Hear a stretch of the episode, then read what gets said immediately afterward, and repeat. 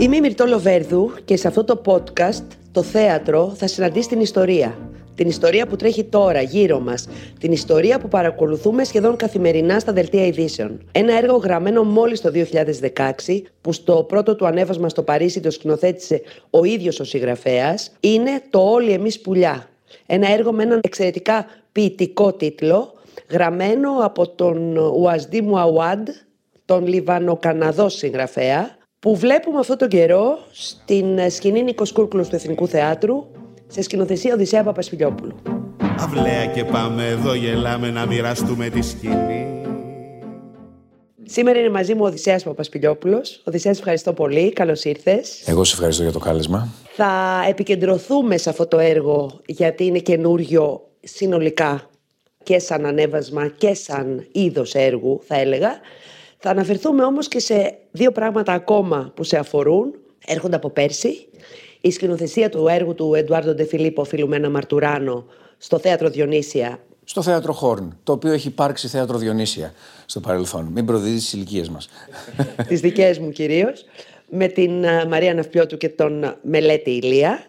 Και τον Μισάνθρωπο του Μολιέρου, στον οποίο πρωταγωνιστής παίζει στον Μισάνθρωπο, στη σκηνοθεσία Γιάννη Κακλέα, στο θέατρο Εμπορικών, με την Ευγενία Σαμαρά και ένα πλούσιο θίασο. Διάβαζα στο πολύ ενδιαφέρον πρόγραμμα του Εθνικού Θεάτρου για το Όλοι Εμείς Πουλιά, που λες ότι αισθάνεσαι μικρός, πολύ μικρός απέναντι σε αυτό το έργο και την ίδια στιγμή νιώθεις σαν να ζεις σε μια πολύ παλιότερη εποχή, όπου ανεβαίνουν τα έργα των μεγάλων τραγικών ή του Σέξπιρ από σένα εκείνη την ώρα. Δηλαδή σαν να βρίσκεσαι μπροστά σε έναν μεγάλο συγγραφέα του μέλλοντος, πιο μεγάλο από ό,τι θεωρείται σήμερα ο Μουαουάτ.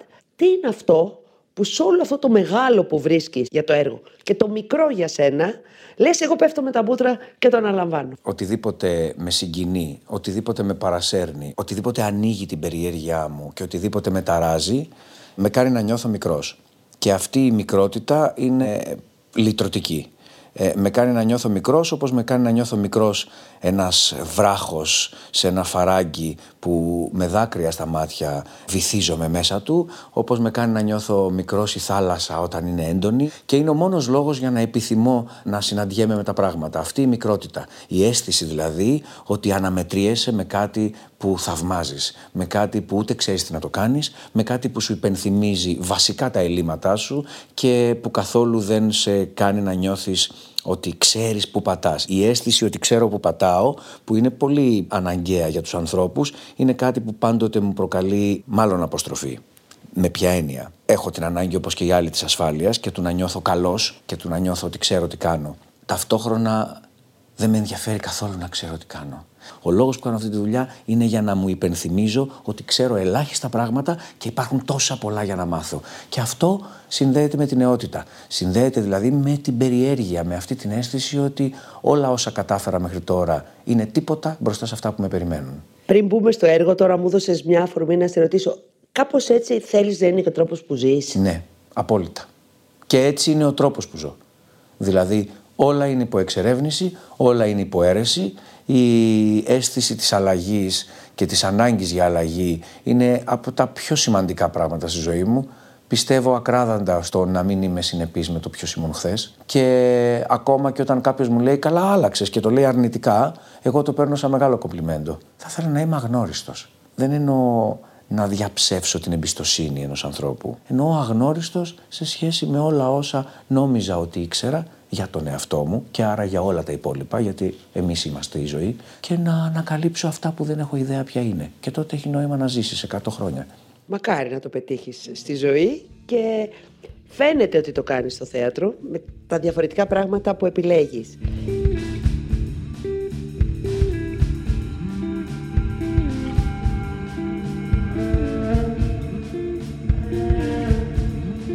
Εσύ τι θα έλεγες ότι είναι το όλοι εμείς πουλιά; Και αυτός ο τίτλος πού παραπέμπει; Έχει μια ωραία σκηνή μέσα το έργο που σε συγκινεί βαθιά για το πώς μπορεί να βγαίνει ο τίτλος. Κάποια στιγμή έτσι ο, ο κεντρικός ήρωας, τέλος πάντων ο ένας εκ των δύο, όλοι οι κεντρικοί ήρωες είναι βέβαια σε αυτό, αλλά θα μιλήσω για τους πιο νέους.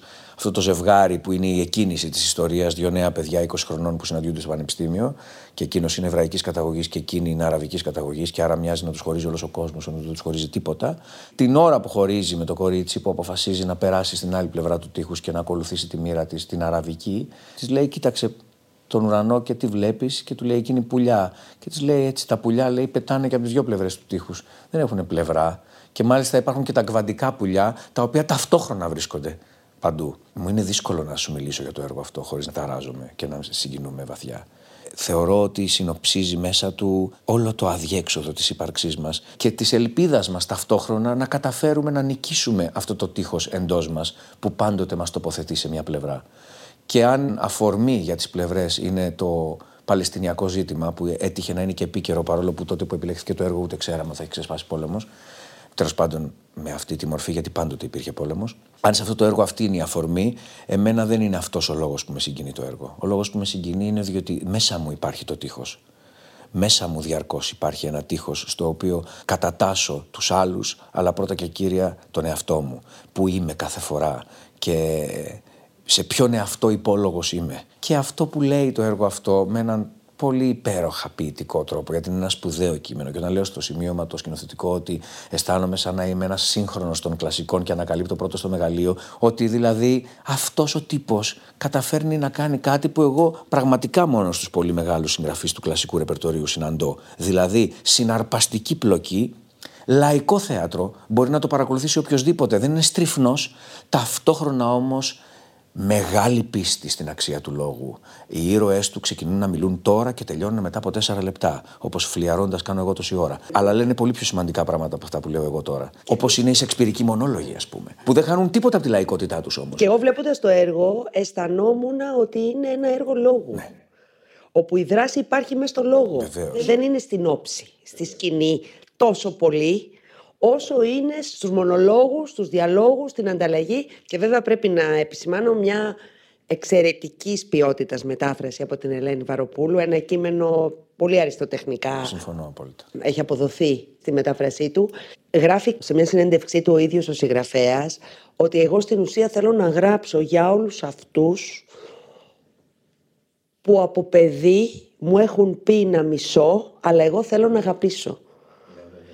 Και σκεφτόμουν πόσο αυτό αφορά όλη τη διαφορετικότητα της ζωής μας, Όλη. χωρίς να είναι απαραίτητα θρησκευτική, χωρίς να είναι αυτή η απόλυτη ανάμεσα στις δύο χώρες του έργου και πόσο διαχρονική είναι και ήταν και πριν γραφτεί το έργο. Είναι παντοτινή. Είναι δυστυχώς η μεγάλη μας αντίφαση. Θέλω να πω, άνθρωπος είναι κάτι που το καθορίζει εκφύσεως η ταυτότητά του. Ενώ όντας ένα κοινωνικό όνο άνθρωπος, έτσι. Δεν εννοώ σαν είδος. Αυτό είναι το βασικό γνώρισμα του ανθρώπου σε σχέση με τα άλλα ζώα. Ότι είναι ένα όν το οποίο δημιουργεί κοινωνίες και θέλει να αφήσει και το αποτύπωμά του. Και για το αποτύπωμά του, αλλά και για τη δημιουργία των κοινωνιών, το πρώτο ύψιστο δημιούργημα είναι η έννοια της ταυτότητας. Ποιος είσαι; Άρα, πώς διαφοροποιείσαι από τους άλλους και με ποιον τρόπο επικοινωνείς με τους άλλους και έτσι δημιουργείται σιγά σιγά η κοινωνία και το αποτύπωμά της. Και άρα είναι απολύτως αναγκαίο. Δεν μπορούμε να ζήσουμε χωρίς ταυτότητα. Απλώς αυτό που έχει πολύ ενδιαφέρον στο έργο μέσα αυτό είναι ότι με έναν τρόπο είναι σαν να φωτίζει την αρχή του κακού.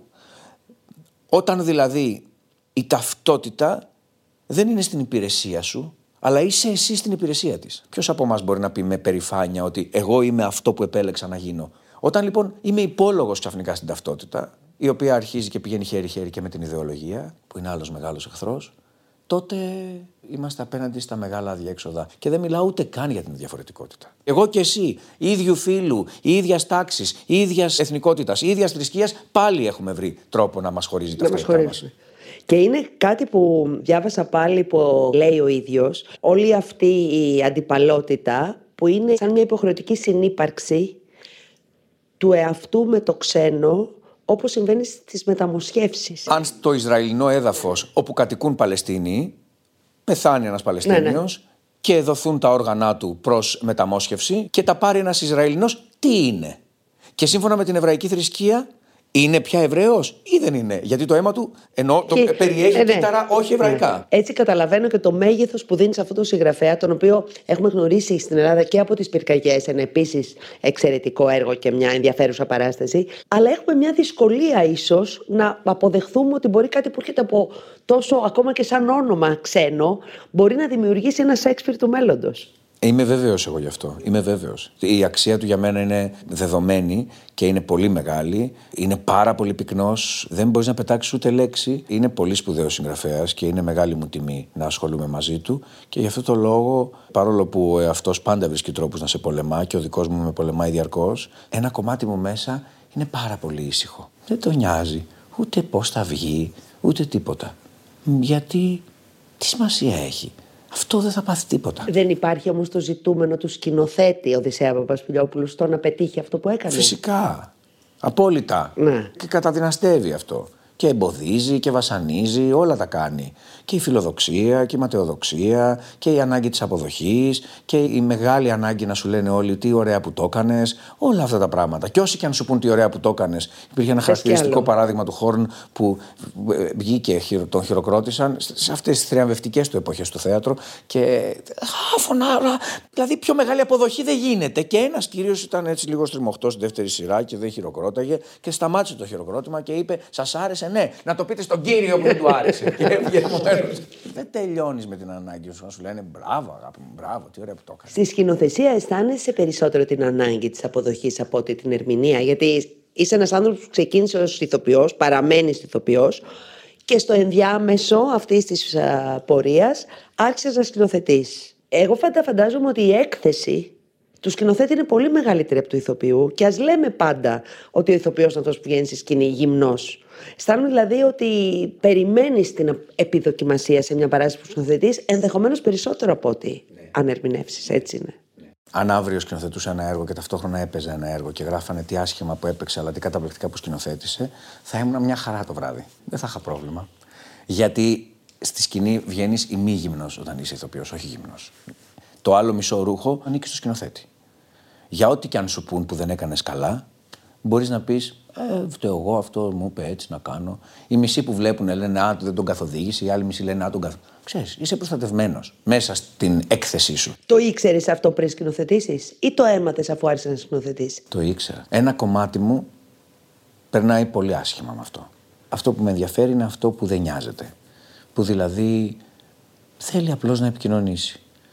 Χαίρεται πάρα πολύ να προσπαθεί να καταλάβει πώς λειτουργεί το καινούριο παιχνίδι, πώς λειτουργούν οι άνθρωποι που θα το παίξουν, να χαίρεται. Αυτό με ενδιαφέρει. Παρότι οι δουλειές στις οποίες είσαι παρόν φέτος δεν έχουν συμπέσει στην προετοιμασία τους, πέρσι ξεκίνησες να κάνεις πρόβες για τον Μισάνθρωπο, πέρσι έκανες πρόβες για τη Φιλουμένα. Ωστόσο, κυρίως για τα δύο, δηλαδή παίζεις τον Μισάνθρωπο τώρα, ενώ μέχρι πρόσφατα σκηνοθετούσες, μια που ανέβηκε το Όλοι εμείς πουλιά, οι κόσμοι δεν μπλέκονται μέσα σου. Όταν φεύγεις από τον έναν, πας στον άλλον. Παίζεις το μισάνθρωπο, ενώ πριν σκηνοθετούσες το Λεμί Πουλιά. Πέρσι σκηνοθετούσες τη Φιλουμένα και έπαιζες το μισάνθρωπο. Πολύ διαφορετικοί κόσμοι. Τουλάχιστον εκ πρώτης. Εντάξει, το θέατρο ενώνεται, αλλά είναι πολύ μεγάλη κουβέντα. Δεν υπάρχει μια σύγχυση κάποια στιγμή. Πού είμαι, τι κάνω ή γιατί τα κάνω όλα αυτά συγχρόνως; Όχι, καμία. Το γιατί τα κάνω θα το απαντήσω. Ιδανικά δεν θα τα έκανα συγχρόνως. Σε έναν ιδανικό κόσμο. Συντρέχουν πολλοί λόγοι. Ο πρώτος είναι της πραγματικότητας του θεάτρου. Δηλαδή, το θέατρο ξεκινάει και τελειώνει μια ίδια περίοδο. Άρα, όταν έχεις να κάνεις ταυτόχρονα πράγματα, πρέπει να τα κάνεις ταυτόχρονα. Δεν γίνεται αλλιώς. Το δεύτερο είναι οικονομικό. Εγώ βιοπορίζομαι αποκλειστικά από αυτή τη δουλειά και μάλιστα είμαι ένας άνθρωπος που από πολύ νωρίς είναι πατέρας, έχει δύο παιδιά, έχει έξοδα. Δεν με φτάνει να παίζω στο θέατρο. Πρέπει και κάτι άλλο να κάνω πάντα. Οπότε υπάρχει και πρακτικός λόγος. Ιδανικά δεν θα τα έκανα ταυτόχρονα. Όχι επειδή δεν μπερδεύονται, επειδή απολαμβάνω λιγότερο. Έχει να κάνει μόνο με την απόλαυση. Είναι ωραίο να χάνεσαι μέσα σε ένα έργο. Είναι ωραίο να σου απασχολεί όλη τη μέρα σου. Είναι ωραίο ένα καινούριο παιχνίδι να σου παίρνει το μυαλό και να σκέφτεσαι και να τρως και να κοιμάσαι με αυτό. Έχει κάτι συναρπαστικό. Αν με μπερδεύουν, που είναι το δεύτερο σκέλος της ερώτησης, καθόλου. Δεν χρειάζεται ποτέ να συγκεντρωθώ. Για να κάνω το οτιδήποτε. Ούτε για να παίξεις. Ούτε για να παίξω. Μπορώ να φύγω από εδώ στις 9 παρα 20, να φτάσω να παρκάρω στις 9 παρα 10, να μπω στο θέατρο στις 9 παρα 5, να βάλω τα ρούχα μου και να βγω στη σκηνή. Δεν θα αλλάξει τίποτα στην απόδοσή μου. Όχι γιατί είμαι εξαιρετικός ηθοποιός, δεν υπονοώ κάτι τέτοιο προς Θεού. Γιατί έχω έναν τρόπο με τον οποίο αυτόματα μπαίνω σε μια περιοχή. Μοιάζεις με τον μισάνθρωπο του Μολιέρου. Στα βασικά του χαρακτηριστικά. Έχω και ένα χαρακτηριστικά, ναι. Κοίτα, εμένα με ταράζει ο Αλσέστ. Με ταράζει γιατί του μοιάζω. Θέλω να πω αυτό που αναγνωρίζω ως βασικό του μειονέκτημα. Γιατί έχει υπέροχα πράγματα. Απλώς έχει και ένα μεγάλο μειονέκτημα. Μέσα του είναι υποκριτής. Μέσα του. Όχι έξω του. Οι άλλοι είναι έξω υποκριτές. Οι άλλοι λένε άλλα μπρος και άλλα πίσω. Οι άλλοι γυρνάνε στην πλάτη σου και σε θάβουνε. Αυτός δεν θα σε θάψει πίσω από την πλάτη σου. Αυτός ό,τι έχει να πει το λέει. Αλλά μέσα του είναι υποκριτής ο καημένος. Ο ίδιος λέει ψέματα στον εαυτό του. Όλη την ώρα. Και κάποια στιγμή φτάνει σε ένα διέξοδο γιατί είναι τόσα τα ψέματα που δεν βγαίνει η εξίσωση. Και γι' αυτό τον εξαφανίζει ο Μολιέρο. Δεν ξέρει τι να τον κάνει μετά. Τον βάζει να φεύγει. Δεν μας λέει ούτε καν που πάει. Φεύγει. Σαν να φεύγει από τη ζωή. Σαν να τον κλείνει σαν ήρωα. Σαν να λέει Σε σβήνω. Τον καταλαβαίνω απόλυτα. Του λέω άπειρα ψέματα μέσα μου. Και το ναρκισιστικό μου κομμάτι αναζητά διαρκώς να υπερέχει εκ της απουσίας του και εκ της διαφωνίας του. Όλα αυτά όμως είναι όλα επειδή θέλεις να σε πάρουν αγκαλιά. Έχει κάτι συγκινητικό ο καημένος. Αλλιώς δεν ερωτεύεσαι τώρα τη Σελιμέν. Είναι δυνατόν. Θα ερωτευτείς τη Σελιμέν που είναι μέσα στα πάρτι και μέσα στην τρέλα, ας πούμε. Αυτήν βρήκες να σου αποδείξει ότι τι. Να σου αποδείξει δηλαδή αυτό που μέσα σου λες ψέματα. Τη δυσκολία σου να ζήσεις δηλαδή θες να σου αποδείξει. Όντως η επιλογή του ερωτικού του αντικειμένου είναι αντιφατική. Και γι' αυτό τον λέει μισάνθρωπο. Και το κρατάει την ελληνική λέξη στα γαλλικά. Ναι, ναι, βέβαια. Δεν τον λέει ιδεολόγο. Δεν τον λέει ο αντικομφορμιστής. Δεν λέει τίποτε από αυτά. Το οποίο δεν είναι και αρνητικό. Είναι λίγο συγκινητικό. Είναι λίγο να σταθείς δίπλα του και να τον καταλάβεις για να καταλάβεις και τον εαυτό σου. Ναι. Αυτός που δεν μπορεί να ζήσει με τους άλλους. Αυτός που δεν μπορεί να κατοικήσει δηλαδή εντός του εαυτού του. Γιατί αυτός που δεν μπορεί να ζήσει με τους άλλους είναι αυτός που δεν μπορεί να ζήσει με τον εαυτό του. Ό,τι μας εκνευρίζει, μας καθρεφτίζει. Ό,τι μας θυμώνει, μας αποκαλύπτει. Ό,τι μας στεναχωρεί, το έχουμε. Όλα όσα κοιτάζουμε γύρω μας και μας πληγώνουν είναι επειδή κατοικούν εντός μας. Τη φιλουμένα την καταλαβαίνεις σαν γυναίκα. Από την πλευρά του άντρα. Για μένα είναι ένα σύμβολο η φιλουμένα, τεράστιο. Και έτσι λίγο απλοϊκά έκανα πάντα στο μυαλό μου μια σύγκριση με τη μάμα μία που είναι η μάνα που έχει την κόρη με τους τρεις μπαμπάδες και η μάνα που έχει τους γιους και εκ των οποίων ο ένας είναι ο μπαμπάς του κτλ. Δηλαδή αισθάνομαι ότι υπάρχει μέσα μια παράλογη σύγκριση. Και είναι και πολύ κοντά. Ναι. Αλλά η Φιλουμένα, επειδή γράφτηκε σε μια άλλη εποχή από έναν σπουδαίο συγγραφέα, είναι μια γυναίκα σημερινή. Απόλυτα σημερινή.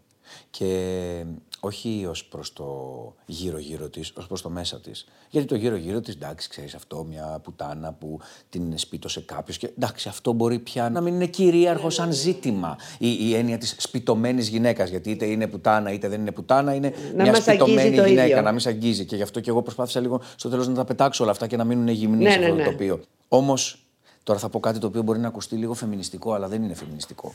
Μεγάλο κομμάτι του προβλήματος της ανθρωπότητας, θεωρώ, σχετίζεται με τον τρόμο των ανδρών απέναντι στις γυναίκες. Είμαι πια βέβαιος γι' αυτό. Και αύριο μπορεί να μην είμαι. Θεωρώ ότι οι άνδρες επειδή αισθάνονται πάρα πολύ κατώτεροι, όχι σαν ικανότητες, δεν εννοώ αυτό. Επειδή είναι πλάσματα επίκτητα, ενώ είναι κάπως σαν να εφευρίσκουν τον εαυτό τους. Ενώ οι γυναίκες είναι συνδεδεμένες με τη δημιουργία, είναι συνδεδεμένες με το χώμα. Το νιώθουν αυτό, το καταλαβαίνουν. Η λέξη μονοσύλλαβος περιγράφει κατά τη γνώμη μου πάρα πολύ ωραία τους άνδρες στο σύνολό τους. Και οι γυναίκες αντίθετα είναι σύνθετες λέξεις. Είναι τεράστια η διαφορά. Αυτό δεν σημαίνει ότι δεν εξισώνω τις δυνάμεις. Αλλήμον. Ισότιμες είναι. Όχι οι ίδιες καθόλου. Και αυτό είναι και το πρόβλημα συχνά και η παρεξήγηση. Δεν είναι καθόλου ίδιες και δεν πρέπει να είναι ίδιες. Η ανάγκη μας να είναι ίδια τα πράγματα είναι ο φόβος μας για το διαφορετικό. Εκεί πάνω λοιπόν φωλιάζει νομίζω αιώνες καταπίεσης, τρόμου και πολέμου του γυναικείου φύλου από το ανδρικό φύλο. Και η φιλουμένα είναι ένα πρόσωπο το οποίο είναι σαν να λέει όχι. Όχι και καταφέρνει και ξαναγεννάει αυτόν τον άνδρα. Τον ξανακάνει μωρό, να μην ξέρει από πού του ήρθε, να μην ξέρει τίποτα και στο τέλος να σταθεί μπροστά της και να της πει συγγνώμη.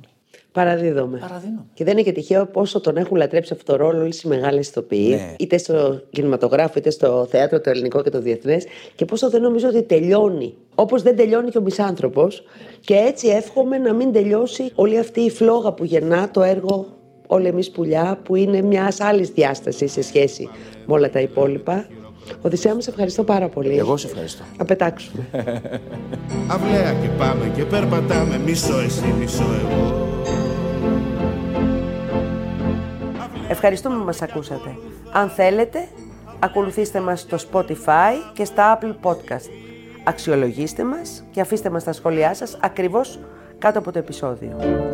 Αυλαία και πάμε και ακολουθάμε το τέλος Παραγωγή Κατιάνα Καλιγέρου με τη συμβολή της Γαβριέλας Χατζιπλή, μέλος της δημοσιογραφικής ομάδας του podcast μας.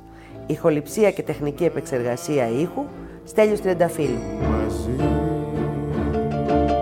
Κλείνοντας, να ευχαριστήσουμε το Σταμάτη Κραουνάκη για το τραγούδι του Αυλαία και Πάμε σε στίχους του Γιάννη Ξανθούλη που δίνει μουσικά τα podcast.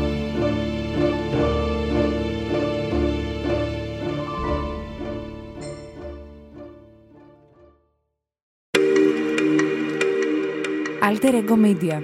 Podcast.